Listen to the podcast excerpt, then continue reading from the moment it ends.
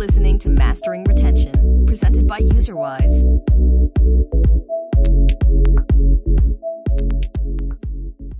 Hi, everyone. Uh, welcome to today's episode of the Mastering Retention podcast. I'm here with uh, Wouter from GamePoint. I love all of our conversations that we get to have. Um, and it, has been too long since we've talked but i feel like this is a special one because everyone else gets to absorb all of the stuff i feel like every time we talk i just like try to absorb as much knowledge as i can because you just know so many things about so many things and, and making games so uh, this is a super super exciting and, and, special podcast for me so i appreciate you joining me but uh, before we you know dive into everything I always like to ask, like, what's your story? Like, how did you get into games and, and end up where you are today? Well, thank you for having me. First of all, uh, you gave me way, way, way too much credit. um, yeah, we've spoken a couple of times. We we we met up at at several conferences, and we always had a good time. And when you invite me for this, I would say yes, let's let's do this. um, my story. So my story at GamePoint started nine years ago already, almost ten. Um, and before that, I worked at a different game company, and before that. I was a student jumping around uh, all different kinds of jobs. Um, and one specifically was in healthcare. So I have a, a, a social work background. Um, and at some point, I was I was in a call center calling people for charity, saying like, "Hey, would you like to uh, support this charity?" And I was doing such a bad job at it. Well, that, that's better than me. At one point, I was uh, calling people to try to set up demos to sell them knives. So you know, at least you were doing it for a good cause, right? Yeah, yeah. And I, I was the final step. So they already said yes on the street, and I was the final check. Like, do you actually actually want this? So I don't feel bad about it. But wasn't the best job in the world, and I was certainly not the best person to do it. Um, so at one point, my my team lead uh, put me aside and said, like, "Hey, listen, you're not doing very well. However, I know of a local little game company. I look, I know you like gaming. Uh, maybe that suits you better. Would you like me to set up a, a meeting?" Was like, uh, "Well, yeah, I, I I didn't have the best time here either, but thank you for looking out." And uh, so I took that call, and I spent five years at that game company, seven years um, starting as support agent, um, became community manager, um, and then uh, didn't pan out after such a long time. And then at some point, it was like, okay, I'm at home, uh, I need a job. And then uh, GamePoint came along, mm. and um, I went there, had a really nice talk. Uh, and I think a couple of hours later, it was like, hey, would you like to work here? And I said, yes. So this is nine years ago. I started out as community manager. Um, for the Dutch community. So we, we, are based in the Netherlands. Uh, we do GamePoint Bingo and we do uh, all types of different games. But yeah, I started out as a community manager. And from there, slowly but surely, uh, more and more data came in. Uh, more and more data was processed. And at some point, we're like, somebody really needs to take a look at this. And I was asked, like, would you like to go into the live ops side of things with your background in community and the understanding of the company and how the business works, and how the, the, the industry works. Would you like to set it up? And uh, that's what I've been doing the last three years. That's and, awesome. Uh, yeah, and and and in regards to GamePoint, it's amazing how much opportunities you can get there, and and and the longevity of it all. I mean, I've been there for nine years, but there's people there who've been there for 20 years, and uh, especially for in gaming, that's that's a ridiculously long time. Um, and it also makes sure like um, there, there is longevity there. So um, you are basically assured of a paycheck, which is always very nice to have. Um, it was one of the reasons why I said, okay, let's let's join this. So yeah, that's nine years in a really, really, really small nutshell. and yeah. there's countless things I've done there. So, uh, so tell me a little bit more about uh, GamePoint, um, because I, I, feel like some people may not know of them and how long you guys have been around and, and what you guys actually do. Yeah, so it started in '98. Wow, um, that's probably older than some of your listeners uh, or viewers. Um, so yeah, it started in '98, and uh, around 2005 we got um, Bingo, and that was our breakout hit. Uh, all on web, mobile didn't even exist yet, Facebook didn't even exist yet, so everything had to be built from scratch. Uh, and yeah, and we found an audience, and that audience is basically still the same. That's an audience that is predominantly female, um, 40 years and older. Um, they finished raising their children. They're they're loving their retirement, but they also still really want that social factor They want to talk to the neighbors. They want to talk to to to everyone in the world. Where we don't pick up our phone anymore, they're on the phone like five hours a day. Um, highly socially engaged, and that's why we build in a chat, and that's um, uh, one of the key features that we have. So it's multiplayer, real time multiplayer bingo with a real time chat next to it, and it's basically if you take away all the fancy stuff, it's a bingo hole with chat, and well, those things works forever. So our game works forever. And um, that chat is the most one of the most important things that we have because people who play together stay together. Yeah. And yeah, and and and how I always tell people is like if you're alone on a Sunday morning and you're sitting on a terrace having a cup of coffee or a cup of tea, and you're reading on your iPad, you're reading the latest news, you will probably go home after one cup of tea or one cup of coffee. However, as soon as friends join that table, you will get a second cup of tea, maybe a third cup of tea, and you stay there for lunch. In the meanwhile, it basically means that more rounds have been bought and more games have been played if you translate it. Mm-hmm. Uh, so that's what we seen from from from the very beginning. Like if you let people connect to each other, if you let people talk to each other um, in chat, and you make sure that there are healthy bonds, then very nice things happen. Um, I've had the absolute luxury of being present at a player wedding. I was invited together with um, uh, with another coworker. They were like, "GamePoint has brought us together. That's number one, and number two, uh, you've been such a part of our lives that we want you at our wedding." And we are like, "Yeah, who are we to say no?" Um, awesome. That's super special. Um, I always like to say that this doesn't happen at the bank. yeah. I, I, don't know many people that call up their uh, the people at the bank saying, "Hey, I have a wedding. Do you want to come?" Um, again, it's very special. It, uh, um, I had a reception once at a wedding, but this was actual wedding, wedding, being there, yeah. present, exchanging rings, everything. Wow. Um, and that is just one example of how powerful uh, connection you can give people by giving them a platform, a game to play, and um, yeah, the, that's one of the key lessons I learned very early on. So I, I want to dig into this just just a little bit to to wrap my head around some stuff. So um, you said your your players were were basically the same. Like, do you have any players that have like continuously played the game since like 2005? Yes. Wow. Yes, I have people that have been longer in game than I'm at the company. That's amazing.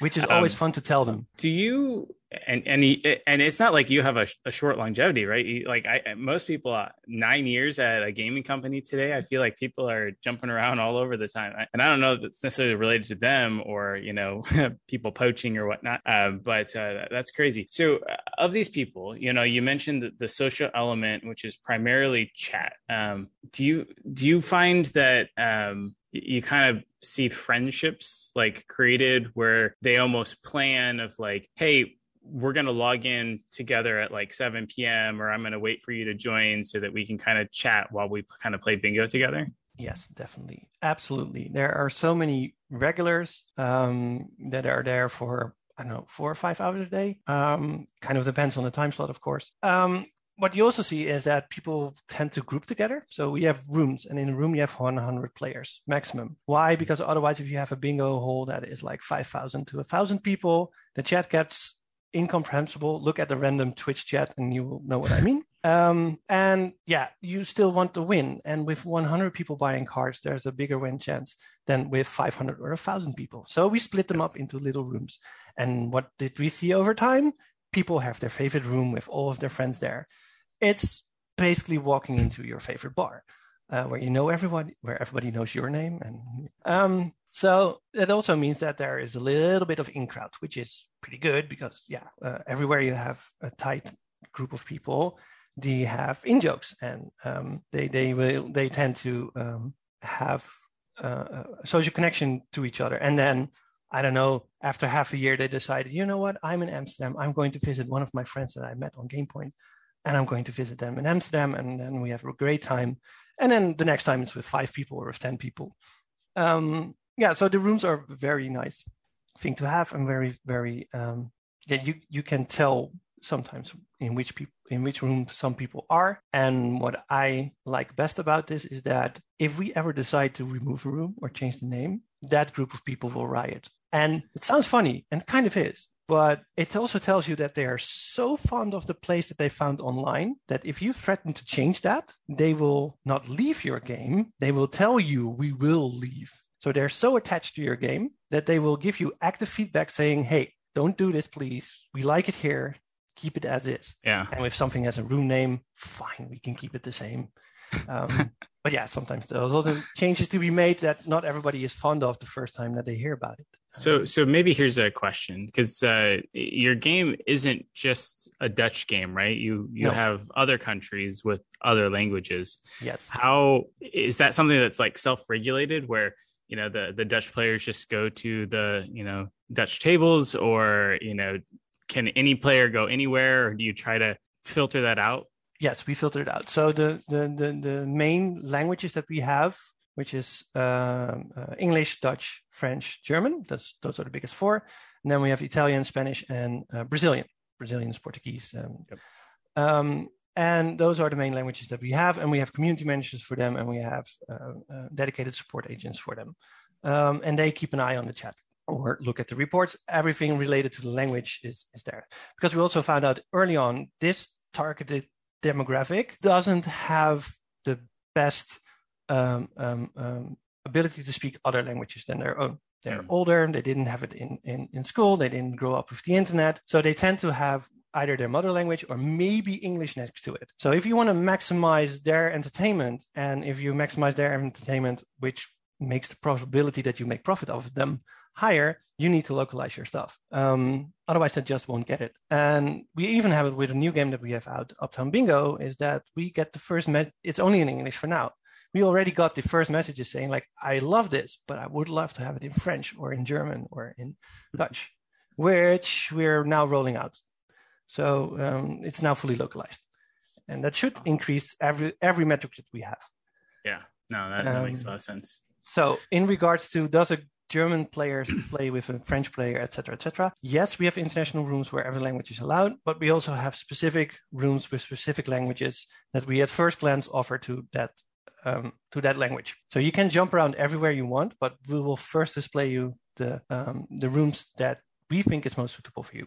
Yeah. Did you guys uh do you support like uh friends lists or like direct messaging to like a single person or whatnot? Yes, we have a friend list, and um, uh, that's heavily used to the point where if we change something, and that function has been there for over 10 years, and if we change something in it, it's it's like, don't leave my friends alone. Um, again, if players give you that type of feedback, they're super engaged. So I love it when those things happen. Um, uh, uh, yeah, and we have a DM system. You can talk to people, and uh, um, we also relatively, I think, two years ago we introduced a club system where players can join the same club and have a private club chat, um, all to just foster that feeling like, hey, talk to each other, play together, stay together. And that that's that's true multiplayer for me. As you added some of these features, like I would assume, and and you can tell me if I'm wrong, but I would assume that when you started the chat, you just maybe threw in, you know, quickly get it out, and it's like a chat with everyone. But and then maybe later you were like, well, let's add a friend list or let's add the direct messages. Like, you know, as you added some of these social features that allowed players to engage at a deeper level, like, did that impact KPIs or retention or anything like that? But the thing is, all those things were implemented before we started tracking those things. because again, it's 15 years old, and Well, maybe maybe uh, club chat would be an example or something like Yeah. You know, you introduce thing- clubs. Club, Club is aimed at a specific type of player which has been with us longer. So we linked it to your level, and um, we said like, okay, we need a certain amount of level, a certain amount of commitment um, before you can join a club and before you can create a club. So relatively few players are in a club, but we see the players that are in the club do relatively high amount of KPIs. So it's your your classic 20% does 80%, that type of rule.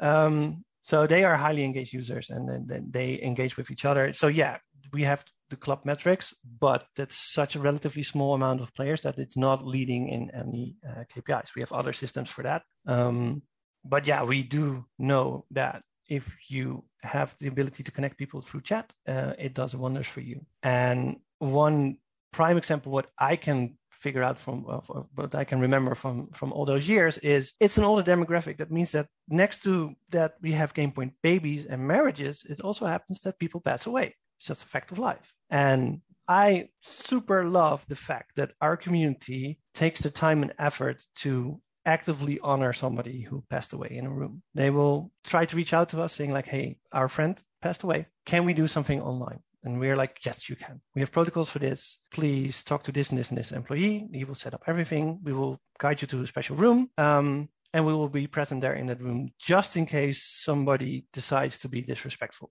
Surprise, almost never happens that people are disrespectful. Um, and then usually one of the friends says, "Okay, I'm going to, t- to, to to speak," and then we will take a moment of silence, like one minute, and we enable a uh, special chat emoticon, which is a rose, and people um, uh, drop roses in the chat for like a minute or two minutes straight. And the only thing you see during those two minutes is just a bunch of roses in the chat. And it sounds a little bit wacky if you're not in the game industry or uh, if you if you just heard it you might have heard it in world of warcraft that this happens but it is such a powerful moment if you're part of one of those evenings. And we don't do anything for it. We just enable the, the, the room. We just make sure that people are there that they can express their feelings in a respectful manner and you get so much community respect from it. Nearly every single time the players will just say thank you GamePoint for making this possible um, and and and yes, we needed to create protocols for this. We needed to make sure that uh, that that the people get um, the send off that they deserve. But you cannot get too involved, otherwise you will be uh, uh, uh spending I don't know hours of your week uh, uh, setting these things up. And that's why we say, okay, we facilitate. You pick the room, yeah. you make sure that the people get there. Somebody else does the eulogy or the, the, the the the respecting part of giving respect. We are just there to make sure that nobody misbehaves, and that's enough for people. Just mm. provide a space, a safe space to do it. And uh, yeah, again, it's an incredible experience to to to uh, to witness. Wow. And it's a completely different side than make sure that your game is optimized and um, yeah. make sure that every player gets the experience that they deserve, which is important. But I can guarantee you, making sure that these people have this space where they can do this does wonders as well for your metrics, just on longer term. Well, I mean, if you think about like what is a game for? a game is there to entertain you to help you escape and yeah, i feel like the there's certain moments in a game of like certain highs and certain lows and that like emotional connection i feel like that leaves you with memories that stick around and i i would imagine that going to one of these uh eulogies and seeing all the roses and like the like i would imagine that would be a very emotional moment that would really stick around with you um and it has I mean, basically nothing to do with your game, right? No. like, um, but uh, it, it's like a the platform for the people to connect. Yes, and that translates into more engagement. Mm-hmm. There is a flip side to this, and and and and um, this is something what I tend to miss a little bit in the industry if you look uh, if you look in a broader sense is that um, having such an, an, a vocal and active community also means that it can backfire on you. It can it can um, provide a little bit of chaos. So when i started all those years ago as a community manager we also had the game pool. And one of the um, uh, one of the rooms there was a room that had like 20 or 30 people in there that played every night. And they decided they wanted to do a special tournament for the uh, Dutch Cancer Foundation. So they approached me saying, like, hey, listen, we would like to do a charity event for the Dutch Cancer um, uh, Foundation. And uh, we'd like to take over the room and uh, uh, play there for the entire weekend. And I was like, ah, I love the what you want to do, but you cannot take over the entire room. Other people need a place to play and they need to have the option not to participate in this event. So we need to find a different way. And I decided this on my own. Stupidly, I decided this on my own that this would be my response. Again, I was a junior. I didn't know anything, just known. And 10 minutes later on Facebook, on public, GamePoint does not support Child Cancer Foundation. That was their response because I said no to a tournament in that specific way. So we needed to do damage control. So I was called in with a couple of other people like what did you do? Why did you say no? This is this is horrible. But i didn't say that you couldn't do it. The result is this post saying that we do not support the uh, cancer foundation which is absolutely not true but try to recover from this. So uh, a plan was made that we would host our own event mentioning them as in these, this is the idea of these players um, and um, set up an own event and raise for the same charity raise money and let them have their own event in our game as well. So we acknowledge that that was their idea, and we acknowledged that they wanted to do this. Uh, when we made it a bigger uh, event, and it was a lesson learned for me. Like you cannot on your own decide some answers that you want to give as a community manager because it can backfire pretty horribly. um, I would not expect somebody to, to just blatantly outright say, okay, they don't support this cause. Um, but people do. And, and that's something that I took with me for a very long time with every comment, every decision that I made. Like, can we potentially have this kind of feedback from players publicly? Um, and that takes me back to the live ops stuff because now, even now, if we make certain decisions like um, um, no, not changing a background color. That we don't get feedback on that. But if we make a, a new feature and it has uh, uh, bugs in it that we didn't catch, or there's a setting config uh, incorrect, which means that players get way too much of a certain resource, and you have to mitigate that. Otherwise, you don't have an economy anymore. Well, good luck explaining to somebody how your game economy works. That's number one. And two, they shouldn't care because it's not their problem. But you still need to tell them, like, hey, we need to do this to relieve a problem. And you need to word that very carefully because I learned all those years ago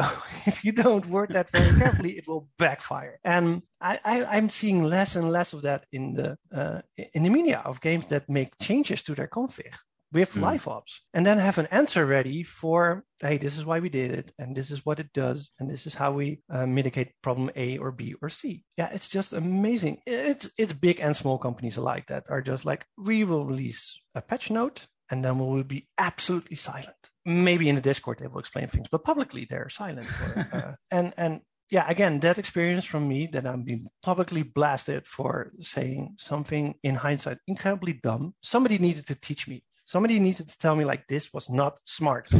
um, and in the meantime, don't discourage me from from doing this again because it was the right call to make to say don't do this in this specific room. Just I should have changed my wording. Um, also, very important. How do you message your message? Are you going to yeah. be full on corporate, or is this audience a little bit more informal and therefore you need Personal. to word it differently?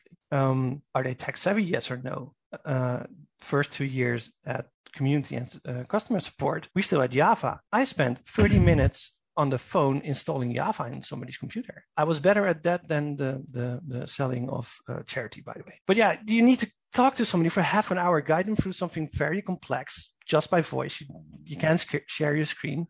Uh, you need to be very patient. Um, again, all those things teach you to become better in whatever career path you take in gaming. Um, and yeah, also part is this so, telling nice stories.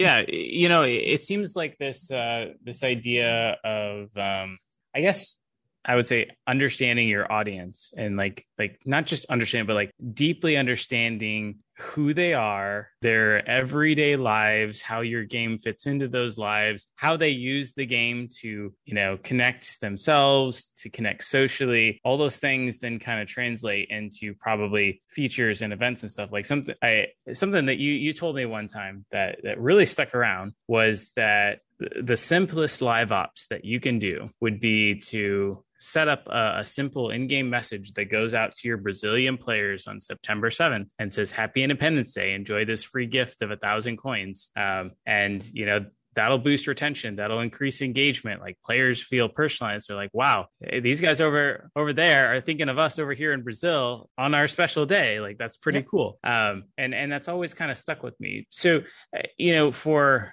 let's say other studios that are maybe wanting to try to emulate this process because I, think you guys have been running games longer than many other game companies have been around. And for folks that are striving for you know a lot of people are hoping their game is still live three years from now let alone 5 10 15 right? Um, yep. you know what sort of processes do you guys go through? Or like yeah how do you actually understand who these people are so that you can kind of gain that that knowledge? So we have the absolute luxury of having the same type of player for all those years. So you have a lot of moments to study them. You also have a lot of moments to make a wrong decision and learn from that. Um, um, but one of the key things is just communicate. I've spent so many hours in game just talking to random players, uh, understanding their pain points, understanding um, the upside, the downsides, everything. Um, um, handling disputes between players. Um, um, some for you, some of them will favor you, others will not. How to react to that? You need to have a thick skin. Um, but late, lately, what we have, we have more data, so we can see like, hey, this event that we are running generates per hour more cards bought in bingo. Therefore, the event works. Um, or the other way around, we do an event and uh, it doesn't change anything in the metrics happens. Um, but two things. So you want to set up as much surveys as possible, but you want to keep them very short and very to the point and make sure that you don't steer them into the right answer. It's very hard to do if you think about it correctly. um, you, you would be amazed how often you steer somebody in a certain direction do you have like an example of like what you might survey for and then what that survey might look like to get that answer? Yes. We have a thing that's called the road. Uh, we enabled that uh, three years no yeah three years ago. And uh, iteration one was simple play bingo. Um, you get candy points candy points progress you on the road. You hit a certain milestone you get some coins back. Very simple progression mechanic, uh, but it worked. But we felt like we could do better. So we first surveyed like, did you actually like this? Overwhelmingly, yes. There's something to do. We get something in return. It looks nice. Good job. So that's nice to start with. Uh, and then we're like, yeah, but if everybody gets the exact same experience, whether if you're with us for 10 minutes or per day or four hours a day, you can't marry those two numbers. You cannot say to somebody who's there for 10 minutes, I want you to play 100 rounds and somebody who's there for four hours, you can tell them play three rounds. So you need to segment those players into what their favorite stake is and how they would like to play, and then offer them some uh, uh, customized route basically um, within cohorts. And basically, ever since we didn't done that, people are like, "Hey, this is nice because I get reward that matches my player behavior. Um, I'm not done within with the event in one day, but I'm also not finished, um, never finishing it. So we evolved and evolved and evolved and evolved it. And the last step we added. In the meantime, we kept surveying like, hey, do you still like this? Would you like to have a longer?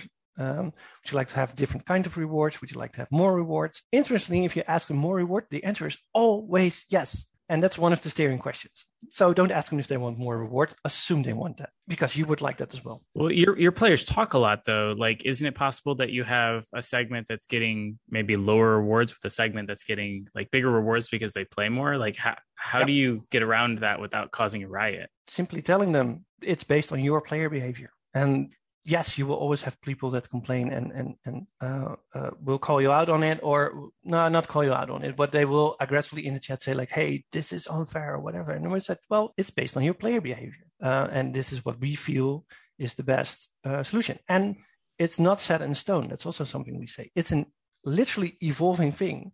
Each time we run the event, we learn new things and we implement new things. Um, uh, and and that helps a lot with calming them down. And I think it also helps that I have that history with them. I'm like, hey, I'm here for you. I'm I'm running this, and we're doing our best. And and yeah, sometimes we slip up, but we'll make it up. And next time it will be better. Uh, so what we introduced in September is the evolving road. So what we saw mm. was that um, we laid out a certain amount of milestones for you when you were done. And if you were done, it wouldn't start over. Um, this meant two problems. One, people who go through it very quickly don't have content anymore. Yep. Uh, and the other group is the people that don't engage that much and never finish it. Yeah. So that's two unhappy groups.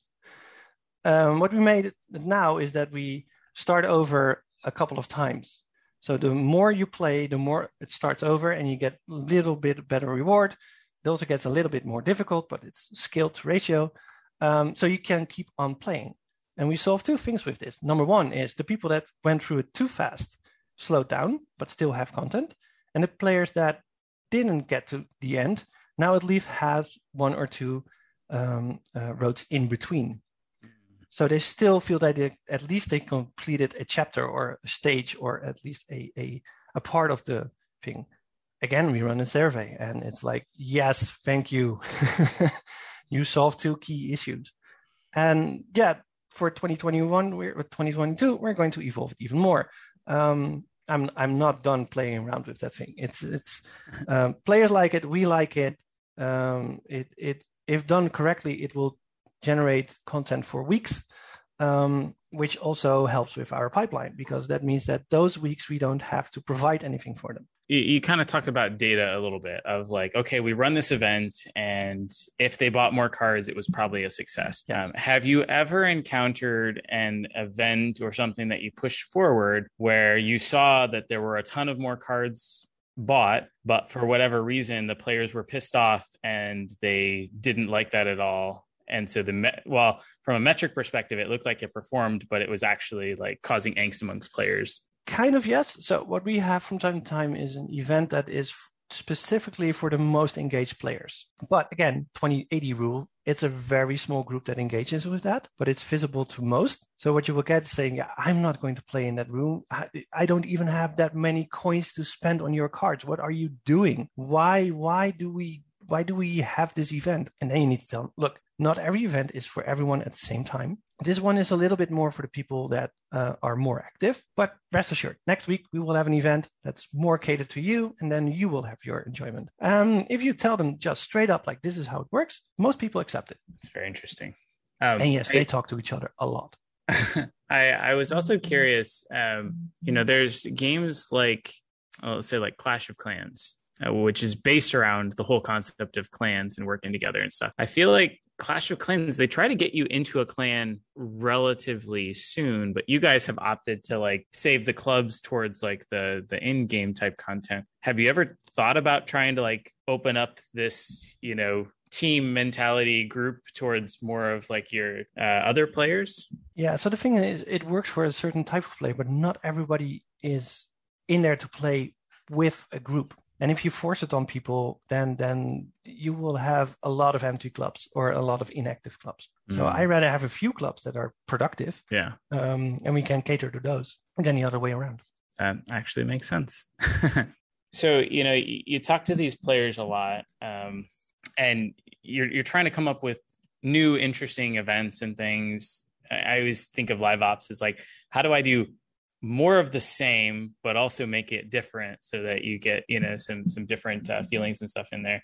Um, how do you guys come up with new ideas for features or new ideas for live ops events? Like is it player based do you just like sit around on a whiteboard? Um, you know and h- how if anyways like do you incorporate like who you know of what those players are and what they like so usually it starts internally. Somebody has an idea, and um, we openly have a culture like everybody can attribute to an idea. It doesn't matter uh, in which department you are, but it needs to be a little bit more than a, a, a note saying we need clubs. You need to write out your idea. You need to pitch a little bit of your idea, and then it moves forward down the pipeline. Like, okay, this is feasible. This is doable. You need to do your homework. You need to do your research because otherwise we would be starting on 25 different projects and none of them would ever get finished. How good the idea might be. Um, sometimes you get inspired by other games. Um, that was my next question. You got me there. yeah, it's it's it's, um, but usually not directly copying the mechanic though. It's more like the the the, the flow or um, uh, um, yeah, more like the flow than than copying direct mechanic. Because I talked about this during one of the panels um, at Pocket Gamer, not every hype is suitable for your game. And the, the example I gave there is like if you have a match three puzzle game uh, with a little bit of adventure in it, and you build in a battle royale, your players are not going to like that because it's not the type of game. So not every single trend is uh, going to be suitable for your game. So it's a little bit of common sense. It's a little bit of we are um, uh, we we know what's best for you because oftentimes a player does not know what they want. And it sounds a little bit harsh but it is true. Um, and then the last factor is even though i just said that do talk to your players. Um, we often have small groups of players which we interview and ask like hey what is your biggest concern? What is your biggest pain point um, how can we make sure that um, we alleviate those pain points? Or we're looking into a charity run, which charity would you pick? Those kind of things. And those are very small groups, like five to 10 people, because um, right now with COVID, it slowed down a little bit. But we'd like to have player days when we invite up to 100, 150 players to our office and just talk to them all day and provide entertainment for them. The thing is, if you have 150 people over, you get to talk to all of them for about five seconds, if you're lucky. So then we said, okay, we need smaller groups. Let's invite five or 10 of them. Let's sit down, nice little lunch, and ask them questions. And those 10 users are your average player on your platform. Mm. Um, and that has worked very, very, very well. I, I know of some, and I think this is more on like uh, competitive type games, but um, what I've heard folks doing is they look at the either top 10 or top 20 um, like guilds that are out there, and they'll invite the guild master of each of them into like a special unique like discord channel or something like that. And then these top players basically get to interact directly and then they report back to their guilds and it kind of gets dispersed. But now they suddenly have through these guild members essentially access to their top 500 or top 1000 players in the game. Yep that's a super solid strategy. That works. That's the same thing we do. We have well we don't invite the the, the clan leaders but we have our special uh, super fan groups which we just on facebook close group put all the players in there. And that's way more informal than we can do on our regular uh, uh, outings, media outings. Um, we have like two or three community managers in there per language, and we ask them for feedback. And yes, th- there are clan leaders in there, so they will report back to their players. But it's a very quick, direct line. Um, it happens from time to time that they report a bug before we even catch it. And again, That's... this is this is them appreciating us, saying, "Okay, there's a bug here. Please fix it."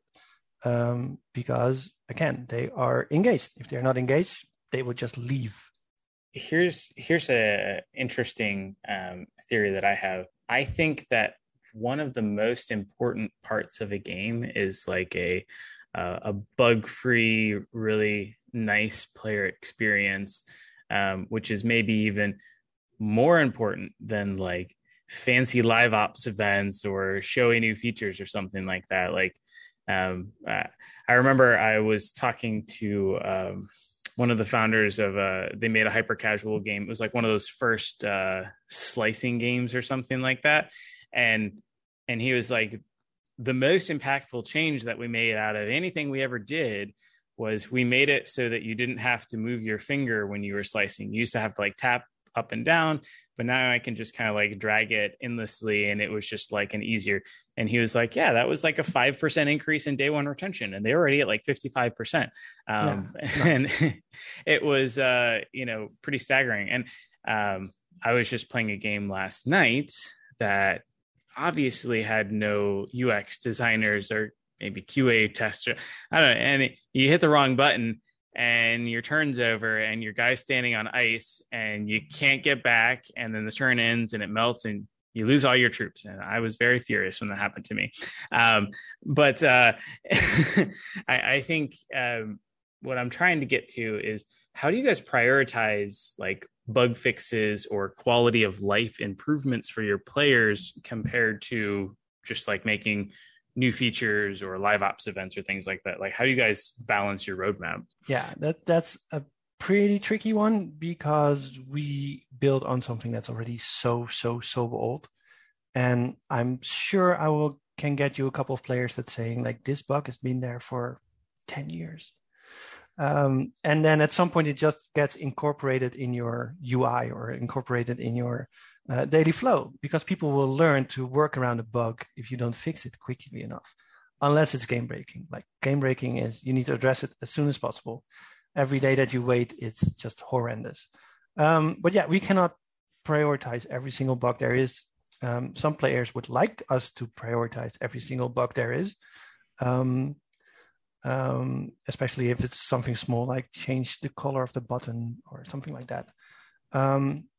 It's just really hard to make sure that it works on all platforms, it works correctly on all platforms, and that it runs on relatively older device because as we established earlier mm-hmm. it's an older demographic that usually plays on the second-hand laptop of their children because dad doesn't need the fastest laptop if zoom works we're good um, so you guys don't have any established process. Like I, know some companies that are like, okay, 20% of our time goes to just fixing bugs and quality of life improvement. So every Friday, you just, you know, your dev team and everyone, you just work on either pulling that bug that's been sitting out there for five years and maybe you knock it out, or, um, hey, you know, this would be really nice for our players. Let's do this. It's going to be a quality of life improvement. And it's just like rather than completely always being focused on looking back, you're like, how do we continue to bring the quality of our platform up and do these little things that are you know, just kind of thank you to our long term players, the quality of life things where they're like, oh, I was dealing with that for so long. It was just that thing. And now you fixed it. And it's, you yes. know, they're, they're delighted with it. Right. I, I, I might have hinted that we don't do that at all. That's not true. We, we do have um, um, quality of life changes overall, especially um, uh, with newer releases, quicker releases. Um, it's just that that like i said sometimes it's hard to find a specific bug or to fix it. And we document everything. And um, we also give player feedback as in hey we fixed this and this is now uh, fixed. But there is a difference between something that gets uh, a, a, thousand mentions in a in a week versus something that gets five mentions in a week. Uh, and that's also part of your prioritization. Like how often is this discussed? How often is this um, um, brought up by players. And you cannot have the perfect game. I'm sorry. the, the, I'm not hating on Battlefield here, but they didn't have the best release ever. well, you, you can have the perfect game. It's tic tac toe drawn out on your. Uh, you can't possibly go wrong, right? yeah. So that and that's one of the qualities of Bingo. It is basically tic tac toe, but then virtual because everybody knows the game. Everybody yep. knows how it works. You don't have to explain anything. Um, um, it's really jump in and play. And and then you get to meet people and then you get to get the ball rolling. And and it's not not weird for us to have uh, retention of years. Sometimes we just measure in years instead of weeks or months you which is an to... insane luxury i know. It, it is. It, it really is. Um, i I have a couple more questions. I know we're almost out of time here, um, the the first one was a little bit back. You talked about um, how sometimes your players, just because they've been doing this for so long, have these like inside jokes and things like that. Like, how does it work for a new player that's coming in? Like, is your community kind of welcoming? Are there certain tables that you like push them to? Is there something that like the GamePoint folks, you know, utilize with? Yes. So um, the the quickest way is just just just like how it works in a normal restaurant or we, we guide you in at first and then we let you go and uh, let you explore. And you will find your favorite table or your favorite room. Um, it i think it helps that we at least in the beginning tell you here is somebody who at least speaks your language. That helps a lot. And if you want to venture out into other rooms with other languages have fun go ahead. Uh, and we have a strong presence in game with our community manager. So if people are new we can you can usually tell by the level that they are or um, the, that they type something in um, not in jargon because players have their own jargon. So you can quickly filter those out and don't use that jargon um, or even abbreviations. Uh, i spent the first two weeks in game learning all the abbreviations that they use. Um, and if you That's don't cool. use them back they, they they don't respect you at all. You need to learn their language. Uh, um, yeah so that that's how that works. And um, even though i've been gone quotation marks from cm for over three years now i still uh, talk very fondly about it as you might have uh, guessed here. I think my my final question is uh you know this game has been running for a long time but there's still new players coming in like do you guys do any sort of like user acquisition or like how how do players find your game well we have a strong focus on on on facebook so you have your ad situation there and and and mostly it's uh, getting back churned users with special events. If we have something, mm. we will just let them know, like, hey, you've been away for a while, but we have something new. Come check it out. Yeah. And then you will see an uptick in retention again. Um, it's just very hard to get true new users into your game and um, and, and to get them to stick around, especially if it's a little bit of an older game. We don't have the most fancy graphics. Um, mm. We don't have the most fancy gameplay compared to um, some other competitors, but there is a group of people that say, "I don't need to." Yeah, if you if, if you change those things, they'll they'll riot, won't they? yeah, then they will. It's like, uh, you know what? I'm good with buying a card or two and just playing, and I don't need all the fancy stuff. there's a real demographic on our platform that's like, I don't need all the fancy stuff. I don't need the season pass every single week. Sometimes it looks like it's a week. Um, just, just let me play my game and let me talk to people, and we're good. Yeah, and um, that's what we provide. That's awesome. Well, I, I know we're about out of time here, so I have one final question for you because it is the Mastering Retention podcast, of course, um, and that is, you know, what's one tip or trick that, are, that you found over the years to help boost player retention? Like, how do you keep players playing for longer? Make your game human, and that's easier said than done. But make sure there's a human presence. Make sure there's a face to the company.